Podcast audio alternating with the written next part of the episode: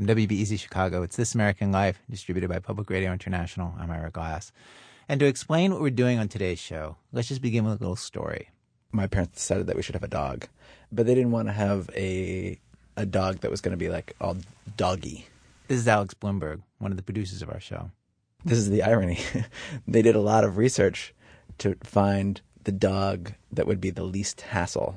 And wait, and what, what were the specific hassles that they were trying to avoid? They were trying to avoid loud, slobbery, sheddy. okay. Um, and and they did avoid those sorts of hassles, but what they didn't know is that they were trading it in for a whole other set of hassles that were much larger and and much worse than they ever could have imagined. what they got is they settled on a um, Basenji. Basenji? Yeah. I've never even heard of that. breed. Yeah, yeah. That's they're they're a, a sort of a rare breed of African hound. They're they're barkless. Our dog um, would howl occasionally. They can't bark, but they can howl. yeah, they can't bark, but they can howl. That's like saying somebody can like they can't talk, but they can scream. They're a mute, except for the ability to yell at you. exactly.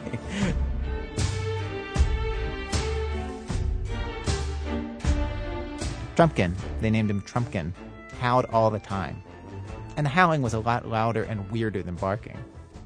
And Basenjis, Alex says, they're just a strange breed.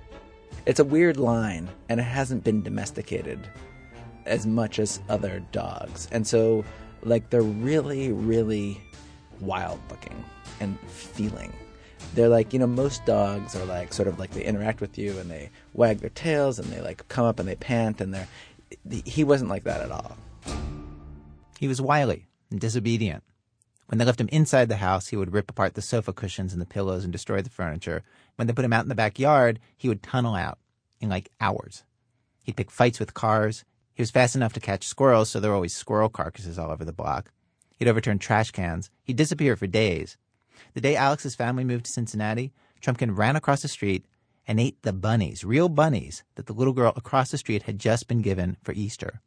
and it was impossible to get him back in once he was out. Like like eventually he would just come back in. Like you just let him roam roam his path his- of destruction through the neighborhood until he killing finally- spree. until he finally tired himself out. And then he would eventually come back at night Covered in blood. covered in blood or beat up or bitten through. Like that was the other thing. He was he didn't just pick on smaller animals. He got there was all these other neighborhood dogs and he was constantly I think especially the Irish setter, I don't remember his name, but he was constantly pushing that Irish setter's buttons. the Irish setter was much bigger than him and would like and they were constantly getting in fights. He was constantly getting in fights that he lost.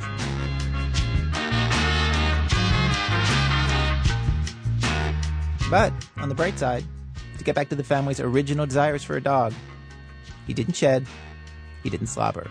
It had been like six months or a year of him like destroying all our furniture and like tipping over garbage cans and enraging our neighbors and you know running away and getting in fights. And so my parents decided you know that they'd had enough. So they gave him away. Um, and they explained it to us that like he was like he just wasn't this he just was not a city dog. And they gave him to this this couple who owned a farm in Indiana and he was gonna be much happier than he would be cooped up in our house, So, so Indiana from Cincinnati, how far is that? just over the border on you know sort of in Indiana. So it was like maybe forty miles away, thirty five, something like that. But of course, I was you know heartbroken, and I would come home from school every day and just like and I would cr- and I'd be just like so depressed that he wasn't there, and I literally I remember crying myself to sleep. It was horrible. We were all very sad. Alex's mom and dad say that shortly after the couple from Indiana took the dog, something started to happen. I don't know how long it was, but we began getting uh, some phone calls. I would say there were two or three from people saying that they thought they had our dog, but he got away. or we had your dog in our backyard and he escaped, or we had your dog tied to a rope and he chewed through it. He had a tag, of course, with our name on it Mm-hmm. and our number. And every time the call came, it would be a little bit closer to us. And then my mother was driving home from work on her usual route, and she was going down this uh, highway called uh, Columbia Parkway, which is like four lanes. and I see trotting along uh, the um, um, road Trumpkin. And he was trotting along in the direction of our house from the direction of Indiana. And it was a rush hour. Cars are whizzing by. And before she even gets to him, he recognizes the sound of our Datsun station wagon. Come on. And this is, you know, my, my mother told me the story. Spun his head around and then started chasing the car. And she was like, the jig is up. I mean, he's gonna, he's coming back. so you might as well make it easy for him. I pulled over quickly and opened the door, and he jumped in and sat on my lap and uh, yodeled. That's what Basenjis do when they're extremely happy. Oh, the word that Alex uses for that is howl. Y- yeah, howl or lo- yodel. So, so he shows up back, and you and you take a breath, and you say like, uh, "You okay? I guess I got to deal with this." Were you were you happy, or were you resigned, or were you a little of each? I think I was more resigned than anything else. Yeah. You weren't happy. No.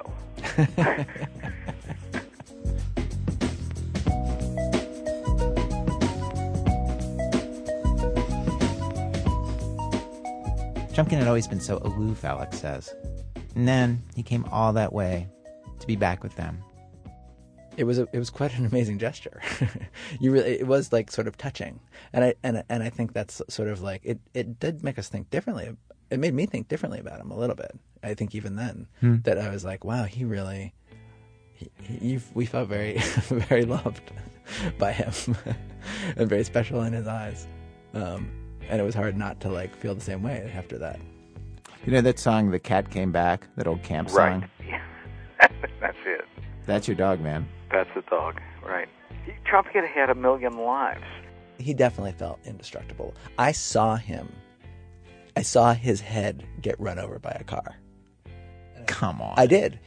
It ran over his his nose and you know front foot, um, and he sort of popped up, and he came back, and he was all dazed. I, I saw it happen, you know, and that happened all over and over and over. I mean, he got hit. He literally, I think, he got hit five times by a car. Like, did it seem like he had like after after a while of, of all the, of all of this? Did it seem like he had kind of like a supernatural power? Oh yeah, definitely. It definitely did. Towards the end of his life, they took him to the vet for something or another, and they did an X-ray. And on the X-ray, there was all these like glowing points all over his body, where angry neighbors had like shot him with a BB pellet. And he was like glowing with BB pellets.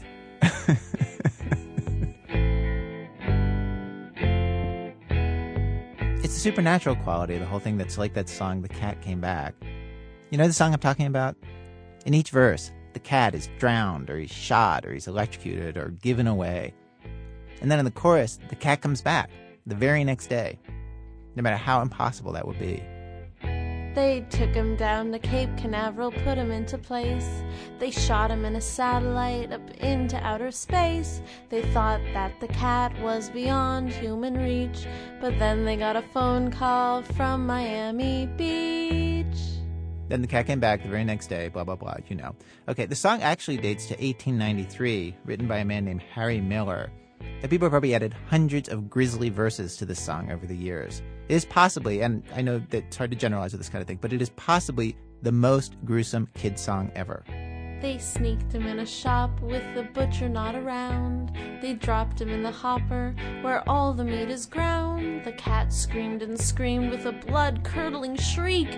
The burgers from that store tasted furry for a week. Sweet dreams, kids! The original lyrics include a train that's going west and an old time riverboat. One of the great things about this song is that every generation adds new contemporary ways for that cat to perish. The atom bomb fell just the other day. The H bomb fell in the very same way. Russia went, England went, then the USA. The human race was finished without a chance to pray.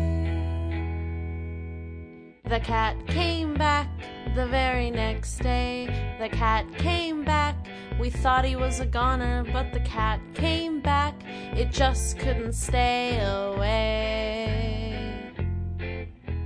I gotta say, it's easy to understand why this song has lasted over a century. Catchy melody, and a story that anybody can understand, even a little kid. It is actually the simplest plot in the world when you think about it. You want to get rid of something, and it returns. Mysteriously and against all odds. And for this week's radio show, we thought there have got to be other stories like this. True stories, real life stories. Not about cats. And so, today, proudly, we bring you an hour of stories just like that. Real life cat came back stories of things in our lives that just won't go away. As I said, it's This American Life, our show today in four acts. Act one, Promise Keeper Cat. Act two, Political Cat. Act three, Baby Cat. Act four, Refugee Cat.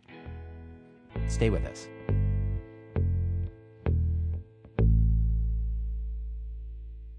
Act one, Promise Keeper Cat. This is actually the story of a, a pledge that somebody made uh, that he wondered if it had gone away. He wanted it to go away. And, well, you'll hear what happens. Dan Savage tells the story. In 1996, 16 years into the AIDS crisis, I made a promise to my boyfriend, or my ex boyfriend, late at night while he ate a pint of ice cream, lying on his deathbed. I broke that promise, and with each passing year I feel worse about what I did or didn't do. It happened like this. We got serious fast, too fast, moving in with each other a few weeks after we met. Five months later, we decided we should go get tested for HIV, or I decided we should go get tested for HIV. It was the fall of 1995. My test came back negative. Joseph's did not.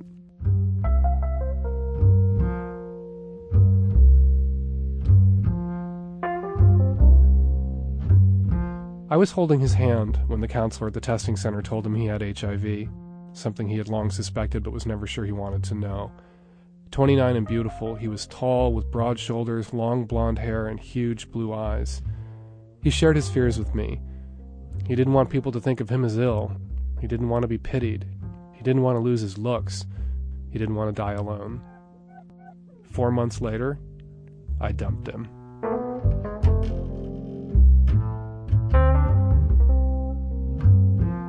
It wasn't the disease, there were other issues.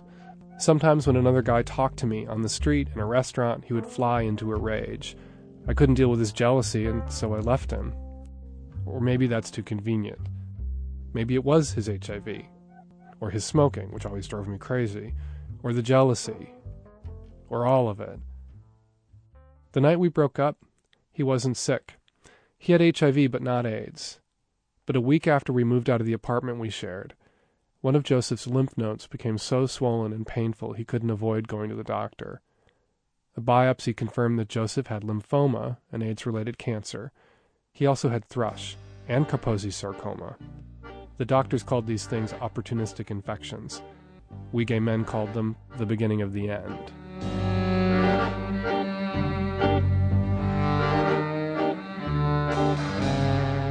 I cried with him in the living room of his new apartment the night he told me. Joseph had to start chemo immediately. His doctor put his chances for survival at 30%. And even if he survived the cancer, the Kaposi sarcoma would likely kill him, or some other opportunistic infection. Joseph joked, sort of, that it was too bad his lymph nodes didn't swell up a week earlier. You couldn't have dumped me if I was dying, he said. You got out just in time.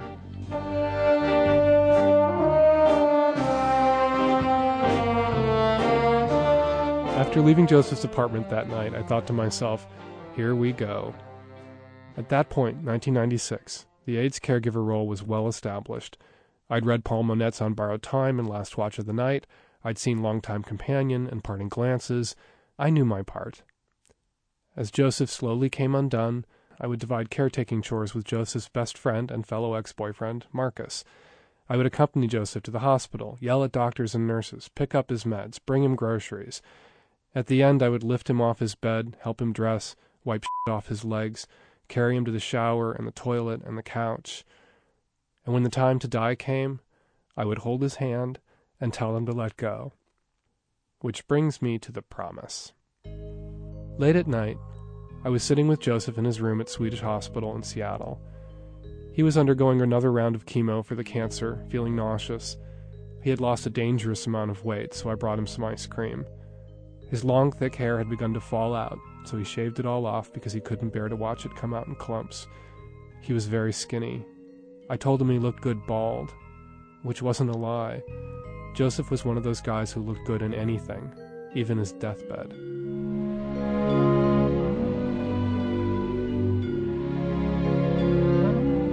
I sat for a long time in the chair next to his hospital bed. I will always be here for you, I said. You can count on me. I'm not going anywhere.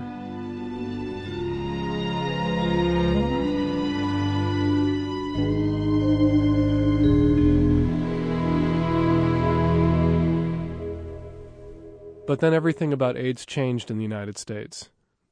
The year Joseph got sick, a new class of AIDS drugs suddenly became available protease inhibitors. Taken in certain combinations, dubbed cocktails by gay men, naturally, these drugs returned many very sick men to seemingly full health.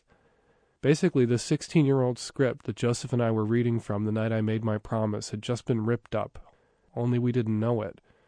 When I told Joseph that I would always be there for him, neither of us expected him to be here much longer.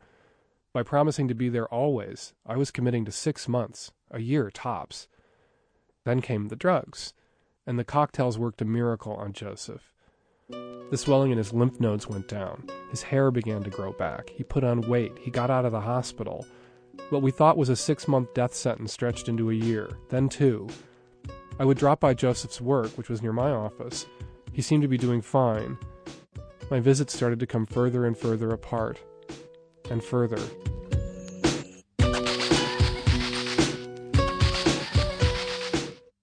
Then one day I realized I hadn't seen Joseph, the only guy I had ever promised to be there for always, in more than a year. I was gone new boyfriend, an adopted child, other commitments.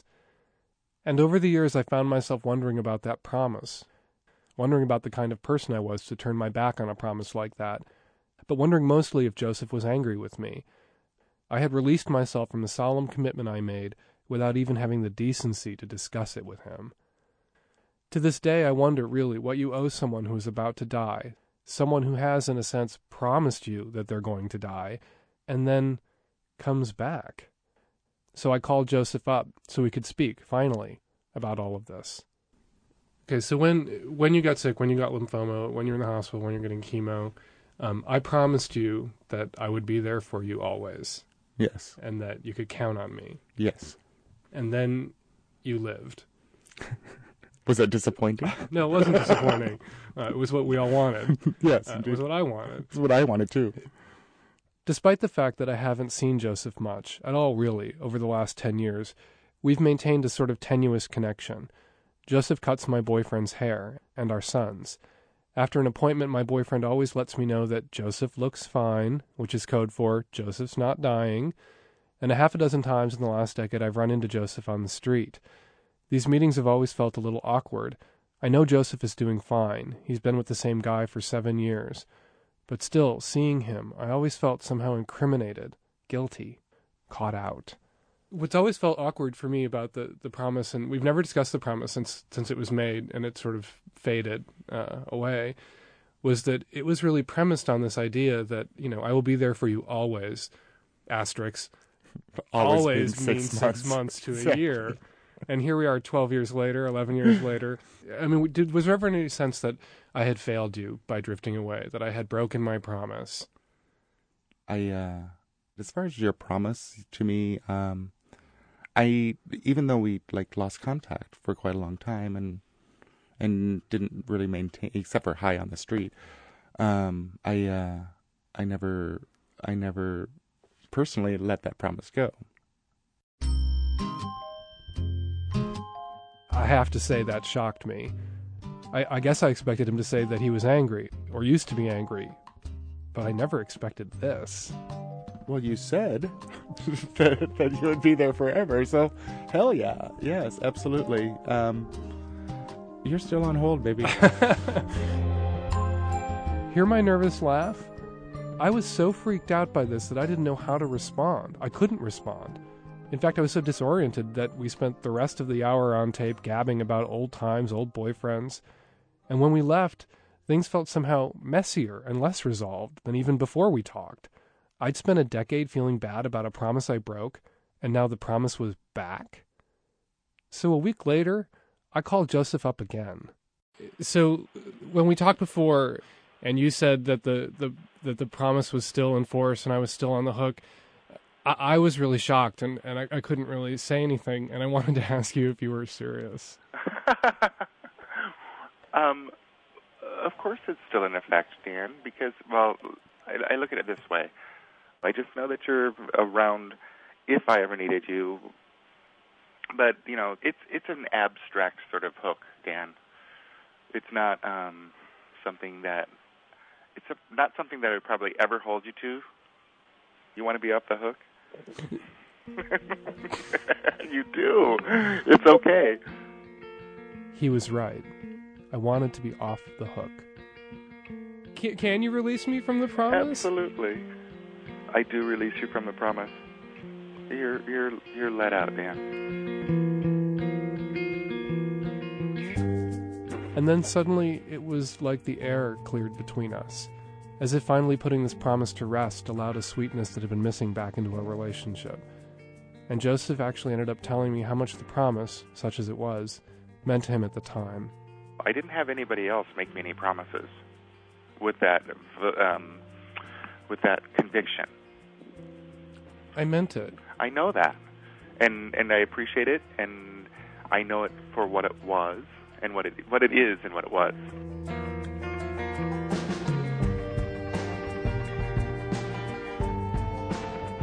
Sometimes I wonder how many guys like me there are out there.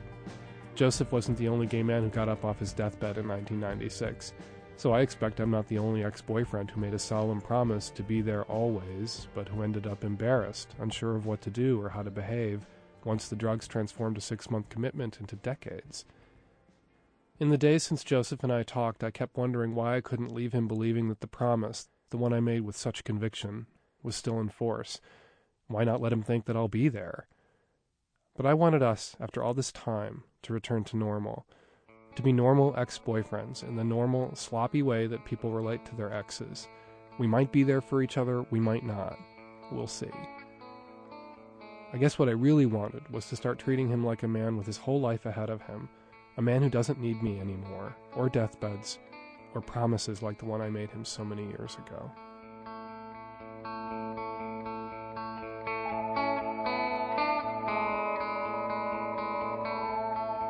Dan Savage writes a syndicated column, Savage Love, and has written several books, most recently, The Commitment.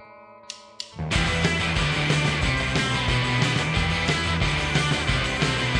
Old Mr. Smith, he had troubles all his own.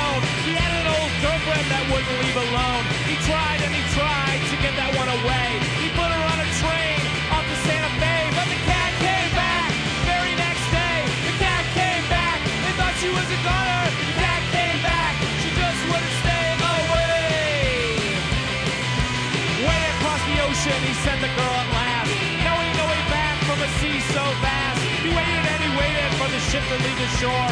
Ninety minutes later, she was knocking at his door. But the cat came back the very next day. The cat came back. They thought she was a goner. The cat came back. She just wouldn't stay away. Away. Away. Away. Act two, political cat. Okay, speaking of creatures who you thought were gone, who eerily returned from oblivion to walk among us the living, why won't John Kerry just go away? Why is he still out there, giving speeches and TV interviews and acting like somebody who thinks that someday he might still be president? Why do I keep seeing his gray, zombie like face intoning in that intonation he has, you know, that intoning where it's like he, he is almost human but not quite human? Sounding defensive, even when he's on the attack? Tim, that's not what I've suggested, and it's really important to look at what I've proposed. The first step is you've got to have a government. Our troops. Meet the Press a few months ago, he was as impenetrable as ever. He was arguing for the U.S. to withdraw from Iraq. And um, at some point, Tim Russert points out that this might lead to total chaos, an all-out civil war, an invasion by Iran. And Kerry, maybe this is unfair, but Kerry gave the kind of response that pretty much, I would say, lost him the presidential race. He said, and this is kind of a counterintuitive uh, thing to say when you first hear it, so I'm going to say this slowly. He said, a U.S. withdrawal plus diplomatic pressure might just finally force everybody in Iraq to figure out how to live together. But listen to how he says it, okay? This is classic Kerry, which means, and all due respect here, perhaps a tad long winded.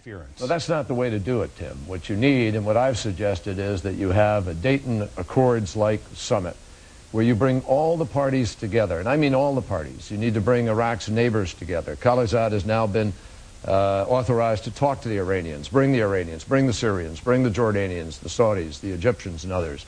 Now, it may be that ultimately you can't find a resolution on the constitutional issues, and you have to embrace something like Les Gelb's original proposal, uh, the former head of the Council on Foreign Relations, who said you may have to divide it up into three parts. I don't know the answer to that today. Like I say, What classic I Kerry. is, He throws on a lot of names and a lot of references and a sort of shorthand that um, just doesn't shed a lot of light for most of us. So as a result, he's both stunningly boring and completely unconvincing at the same time. So even though he may well be right, you know, he may be right. A combination of withdrawal from Iraq and diplomacy at the same time, that might be our only hope right now in Iraq. When you hear him say it, you just don't believe it.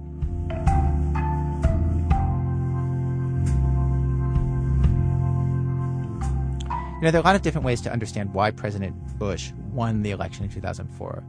Money and organizing and, and demographics and the way they draw the lines in those congressional districts and all that stuff, right? Values, the religious right.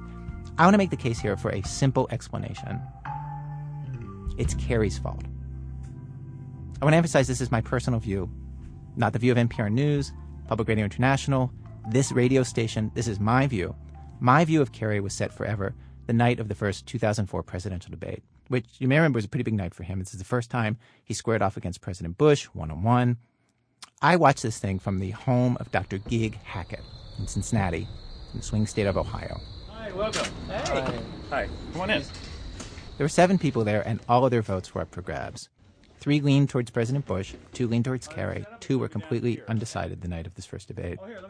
And uh, what was fascinating and kind of notable is that all seven were upset with President Bush. Even the supporters of President Bush were upset with him.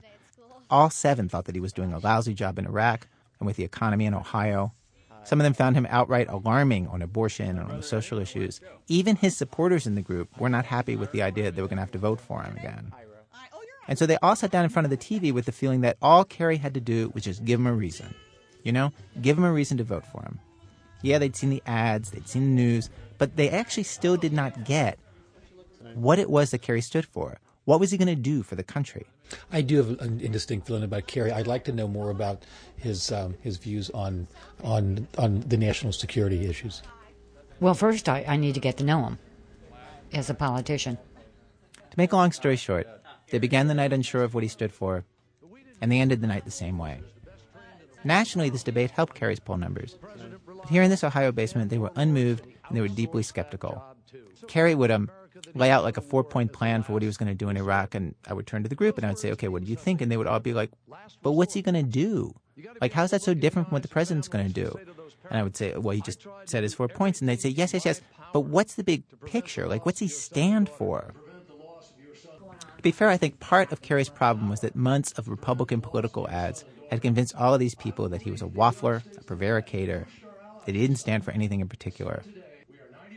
But Kerry's problem as a candidate was that he seemed incapable of doing or saying anything to overcome or counteract any of that, any of what his opponents were saying about him. Which, these days, for better or worse, is an important political skill. Here's Dr. Hackett. No, that's the whole point. That's the whole point I'm making. I think he Kerry says things. That's why I don't like Kerry because I don't trust him. I don't trust what he says. I mean, when he says something, I don't know if he really believes that or not. So even when John Kerry pointed out, truthfully, correctly, policy blunders and missteps his opponent had made, nobody in this room believed him. Even when he's in the right, he doesn't convince people.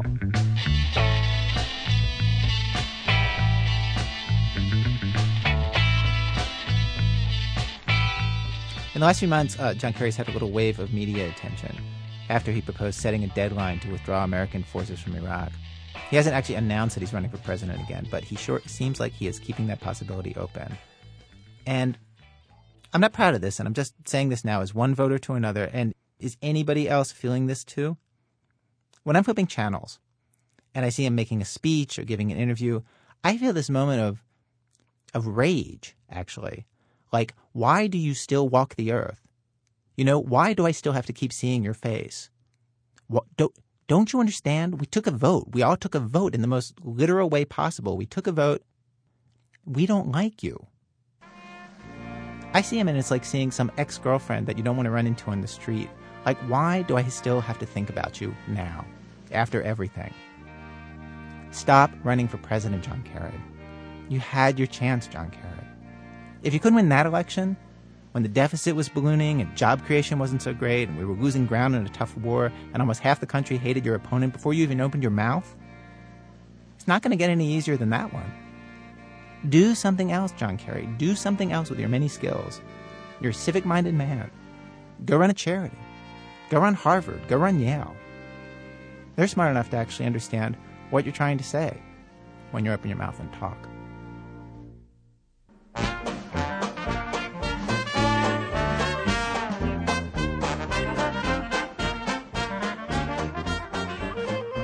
Coming up, a family that keeps losing one of its children. Who keeps returning? That's in a minute from Chicago Public Radio and Public Radio International when our program comes back.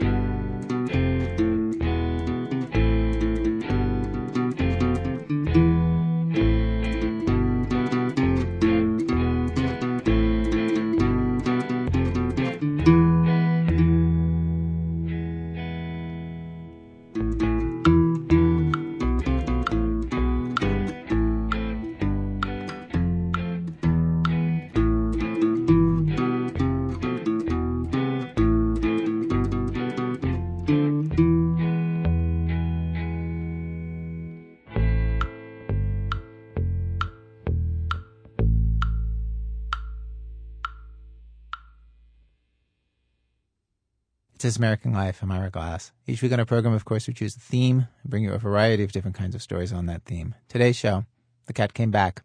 Stories of animals, people, things that will not go away, that return to haunt you even if you want them to go away. We've arrived at Act 3 of our show. Baby Cat. This is a story of a person who goes away and comes back. From Michael Beaumier. My parents have been married for something like 750 years and in all that time they've only had one argument. One long, constant argument that never ends. An argument that they're each dead set on winning. An unresolved disagreement over the number of children they actually have. To be fair, my parents did have a lot of children, and after the first four or five, it probably got hard to keep track. No one disputes that there are two girls, Anne and Katie. The trouble was, as it always is, with the boys. My mother counts six. My dad says seven. We are in order Jack, Pat, Mike, Matt, Casey, Colin, and Paul. Mom is Irish. When a new baby arrived, we all knew the drill. Bets placed on gender and the date of birth would have to be paid, sleeping arrangements rearranged, a crib set up. Our grandmother would stay a night or two till mom and baby came home. By the time mom was pregnant with her ninth child, this had become routine. No big deal we were a well oiled machine. Until baby number nine. Dad didn't come home that night, nor the next day, nor for many days after. It was a shock when Dad reappeared, exhausted and unshaven, and when he spoke it was with a tone we'd only ever heard him address to grown ups. Mom was very sick, he told us. The baby was sick too. Things looked bad. He was going to be at the hospital a lot, and Grandma was going to take care of us. We needed to be extra well behaved. No fighting, no complaining, no fires. Let the dog's fur grow back for once. Be good. There was no or else, no threat of punishment, no offer of reward. He wasn't asking.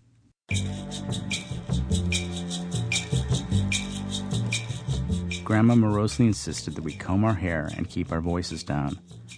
She declared that matches, scissors, knives, glue, duct tape, and the mallet used to tenderize meat were not toys, and that from here on out we had to make our beds.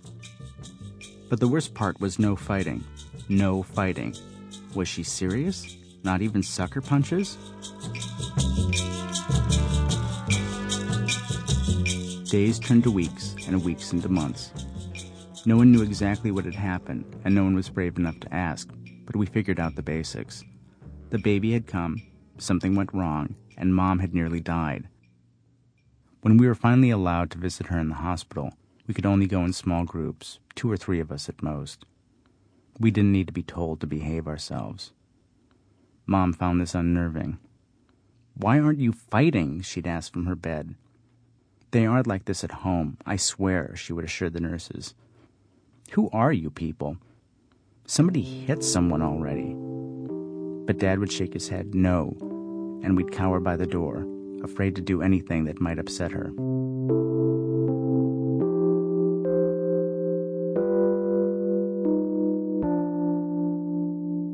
The baby was barely mentioned. None of us younger kids saw Paul, as they'd named him, until finally, very late that summer, he and Mom were well enough to come home and got a decidedly low key reception, especially compared to the raucous introductions new babies usually received. No one tried feeding Paul candy or introducing him to the dog by putting them both in the playpen.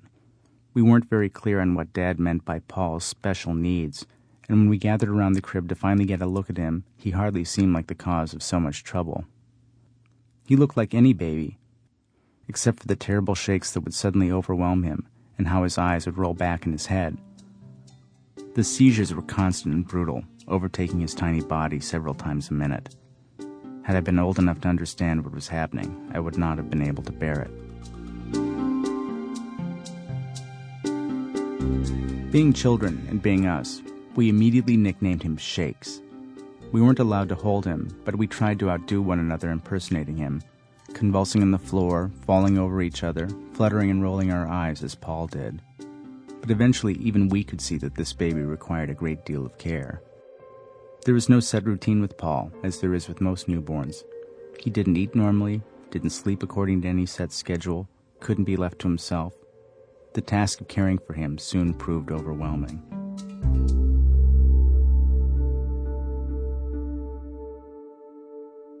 In hindsight, it was probably crazy to think that mom could take care of eight children and a very sick newborn after nearly dying herself. He was with us for only a matter of weeks, really, before the decision was made. I don't remember the day they took him away or saying goodbye, but we didn't see Paul again for almost two years. A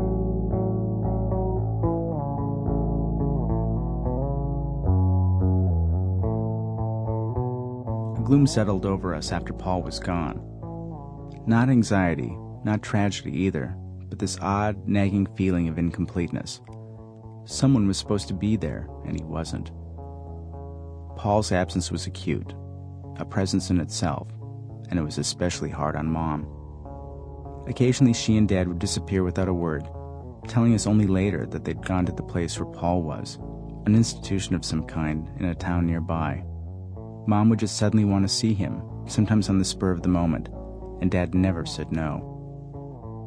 Afterwards, when we asked, Dad would tell us that Paul was fine, but there were never really any details. Mom would usually go upstairs after these journeys, shut her bedroom door, close the curtains, and crawl into bed.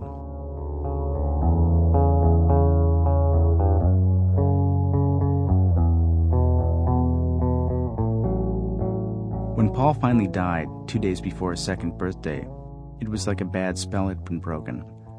There would be a funeral and sadness and a terrible sense of loss, but there would also be an ending, finally, instead of the in between place where he and all the rest of us had lived for so long.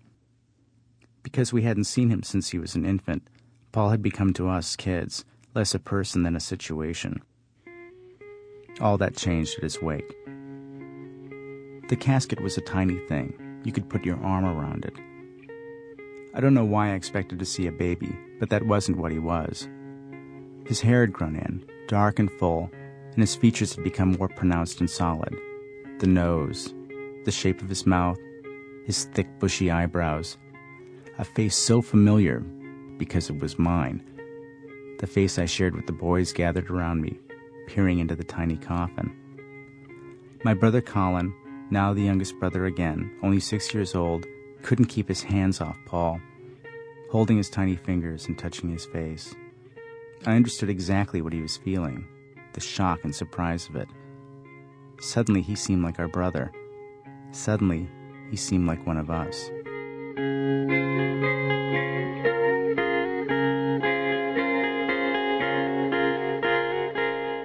Personally, I thought he looked like Pat, though from certain angles he seemed more like Casey. Matt said he was a dead ringer for Jack and immediately regretted his choice of words. Pat said he looked like a combination of Colin crossed with me, except without braces, which I took to be an affront and said so. Pat told me to stop being a jerk in church, and Matt pointed out that we were in a funeral home, not a church, and added the word butthead for good measure. Then Ann shoved Matt, and Matt shoved Ann back, and Katie, four years old and now armed with a brand new word, screamed, Stop it, you buttheads, at the top of her little lungs. Mom either laughed until she cried or vice versa. Dad made us all go sit down.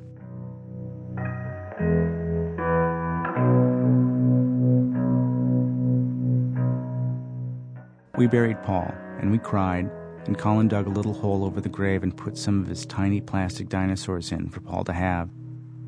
And then we went home and fought our way into adulthood, breaking into food fights and putting firecrackers down each other's pants, pushing one another out of windows and filling each other's socks with jelly and it was hard not to notice that these epic battles were, more often than not, instigated by our mother, who never seemed happier than when she was surveying the devastation.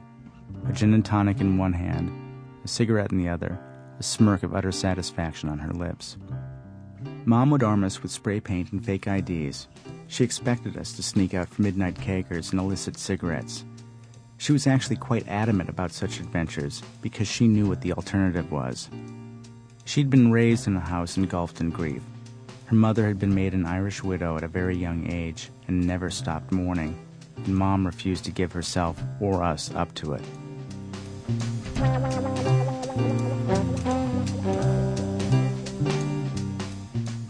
Nobody talked about Paul. His birthday went uncelebrated, and his life and death, while never explicitly denied, was a forbidden topic. We'd visit his grave, of course, but we all knew not to bring up that time or mention his name because none of us could bear the look of pain that would appear in our parents' eyes. We knew that sometimes they would go to the cemetery by themselves to see him, and even years later, after all of us kids had grown up and moved out and begun families of our own, after they'd sold the house and left town themselves, they would drive for hours, sometimes on the spur of the moment still, just to be there.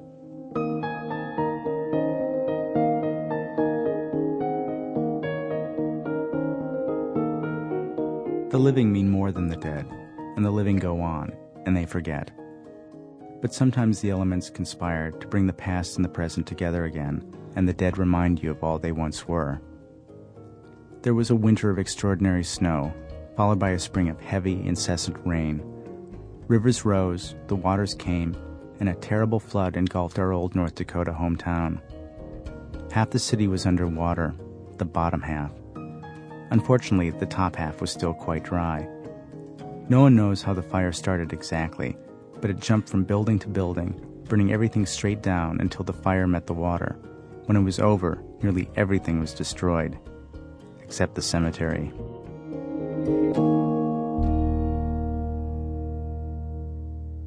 Maybe it was because they didn't like driving so far for so long.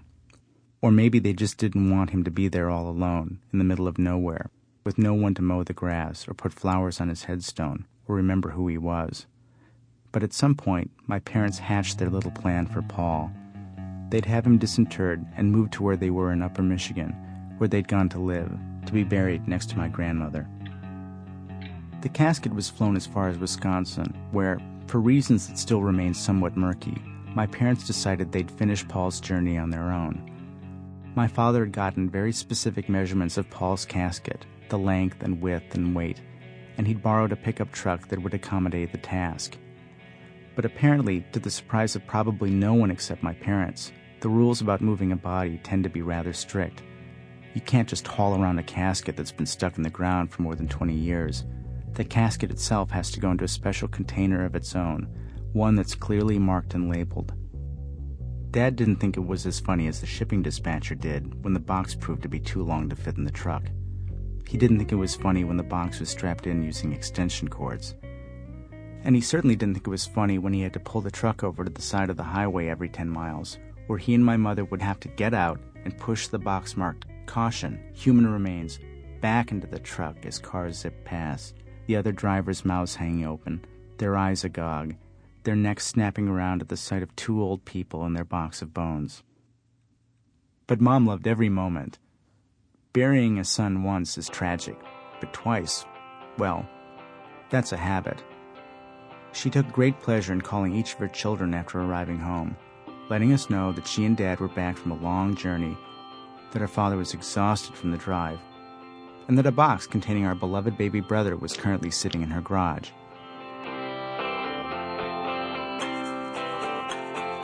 There was an old, almost forgotten glee in her voice. We all noticed it. She seemed to revel in our shock and laughed at our perplexed horror. She'd never joked about Paul, never. And sure, the jokes were utterly tasteless and wholly inappropriate, but it was nice to see her old, wicked personality kick in. Suddenly, Paul wasn't off limits. They're getting creepy, my brother Matt said.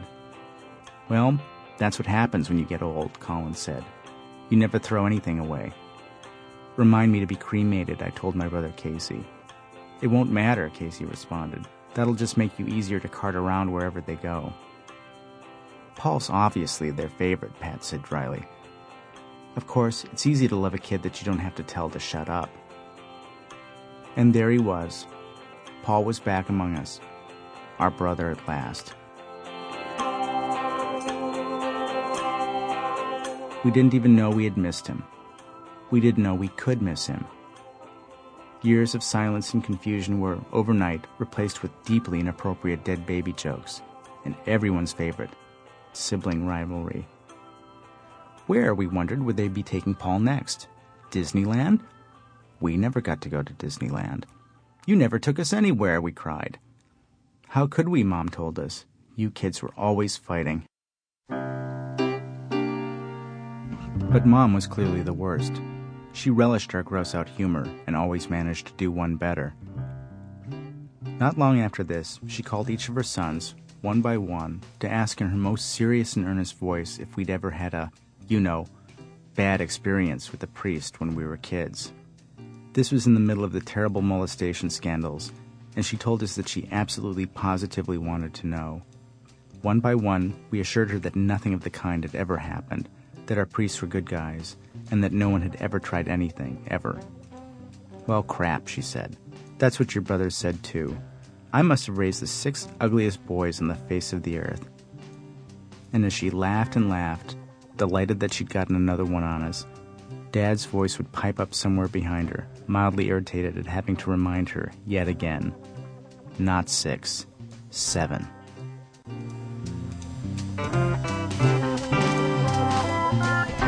Michael Beaumier reading an excerpt from his book, I Know You're Out There, which comes out next month. By the way, the town he talks about in that story is Grand Forks, North Dakota.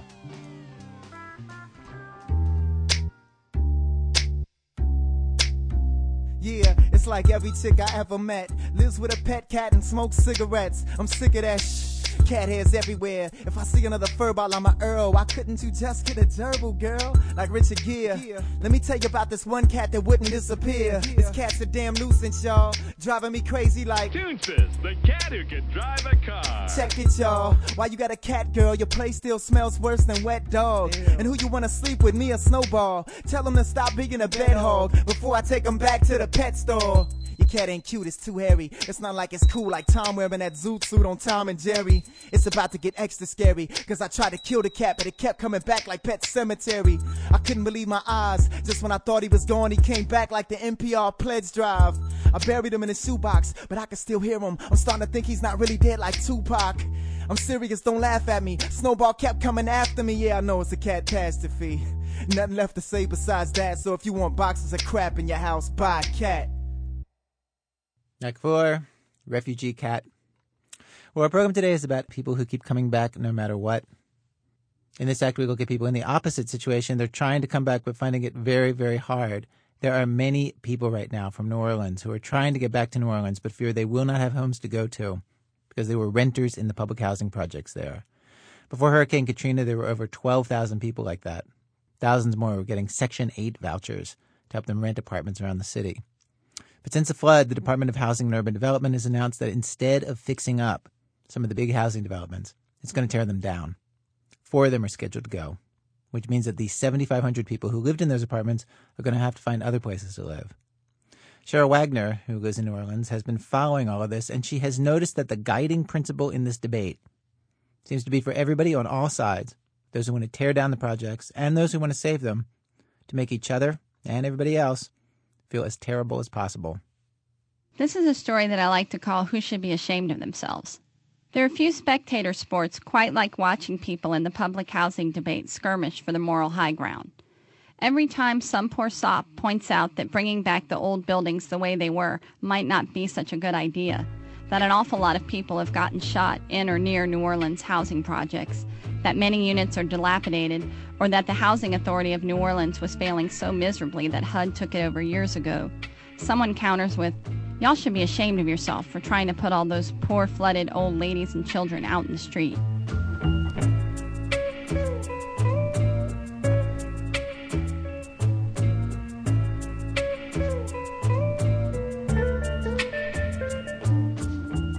On the other hand, some housing activists cried for shame when HUD upped the amount of Section 8 vouchers 35% to address the soaring rents in the post Katrina rental market, marking perhaps the first time ever that housing activists protested a government agency giving more money to the poor.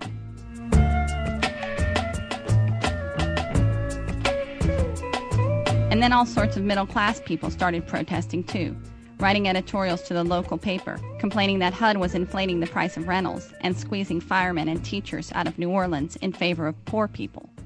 Legal secretaries are just as flooded, they point out, and no one upped their salaries 35%. Some of the people throwing stones at HUD aren't even from New Orleans, much less from the projects.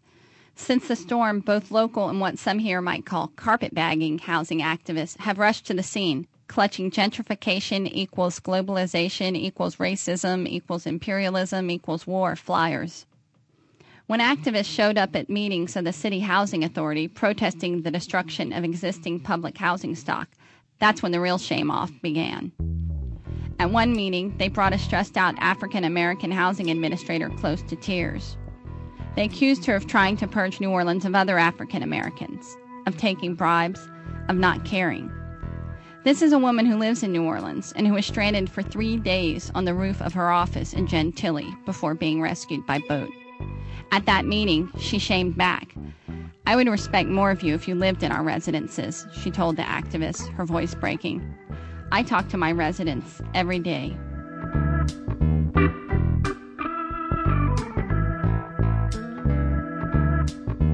Public housing shame wars also lead to bizarre moments of dueling activism, some hippie on hippie. The latest was a few days ago when a bunch of bicycling and public park groovers made the mistake of saying it would be kind of neat to have a rails to trails type public bike path on a devastated and forgotten swath that cuts through the city, some of it near some projects. This prompted a different group of activists to accuse the bikers of colluding with HUD in the permanent expulsion of the community which amounted to ethnic cleansing. Really, bike paths equal ethnic cleansing.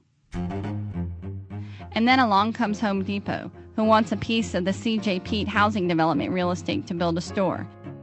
And then there was the displaced granny in her wheelchair, and the mothers and the children threatening to break into their own homes just to get their belongings and hopefully clean out their apartments. Because HUD had locked them out with barbed wire, and in some places, steel doors, the spectacle of which should make us all really, truly ashamed. A number of public housing residents simply want their old neighborhoods back the good, the bad, and the ugly. But HUD claims mold and contamination make these properties uninhabitable. Some residents are quick to point out that HUD has a lot of nerve, given the conditions before the flood. We've been living in mold. We've been living with backed up sewage, one displaced resident of the St. Bernard Project rebuked to the local paper. We've been living with gunshots over our heads and broken everything. Now, all of a sudden, it's a hazard? It's been a hazard. But we want to come home.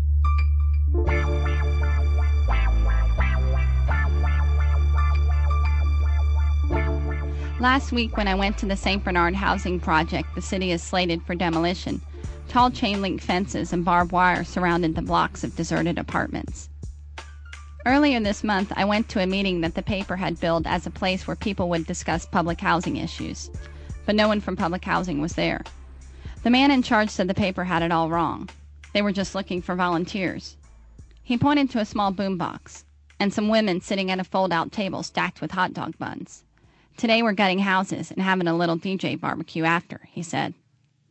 He told me how he had been gutting and coordinating gutting for elderly and low income displaced families for nearly a year. I attempted to commiserate, telling him about all the houses that hadn't been gutted in our neighborhood and how I and others were taking care of many of our elderly and displaced neighbors' yards. But that's to keep up your own property, he said. That's people helping themselves when they do that. I had the distinct feeling that he wanted me to put down my pen and pick up a claw hammer and help them gut some houses. I probably should have, but I didn't. I left ashamed. I predict that if things keep going the way they are, soon everyone in New Orleans with half a heart will be ashamed of themselves full time. I'm already ashamed of my boyfriend, who used his emergency disaster food stamps to buy tuna steaks and goat cheese. I'm ashamed of myself for sharing this meal. I'm also ashamed of myself for writing this instead of gutting an elderly person's house, and for having my 67 year old mother help me carry rubble buckets from my own house gutting, even though she has both carpal tunnel and trigger finger. I feel bad for not going to Mass for the past 10 years and for not washing my dogs this week. Does that help?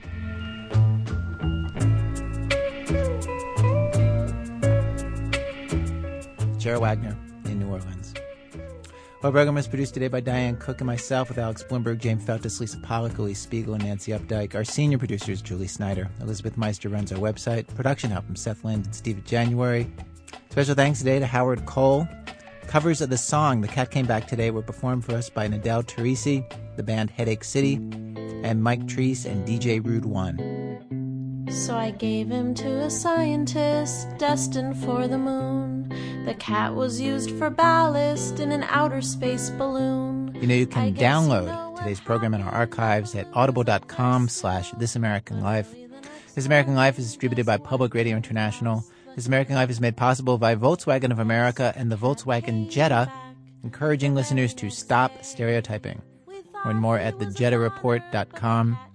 And by Powell's Books, an independent bookseller since 1971, presenting the Powell's Books blog, a window to the world of literature, authors, and book-related news on the web at powells.com. WBEZ management oversight for our program by Mr. Torey Malatia, who has heard what we say about him at the end of every single show, and he has talked to a special public relations consultant who helped to put together, finally, after all these years, a response. Here it is. Stop it, you buttheads. Back next week with more stories of this American life. But the cat came back the very next day. We thought he was a goner, but the cat came. PRI, Public Radio International.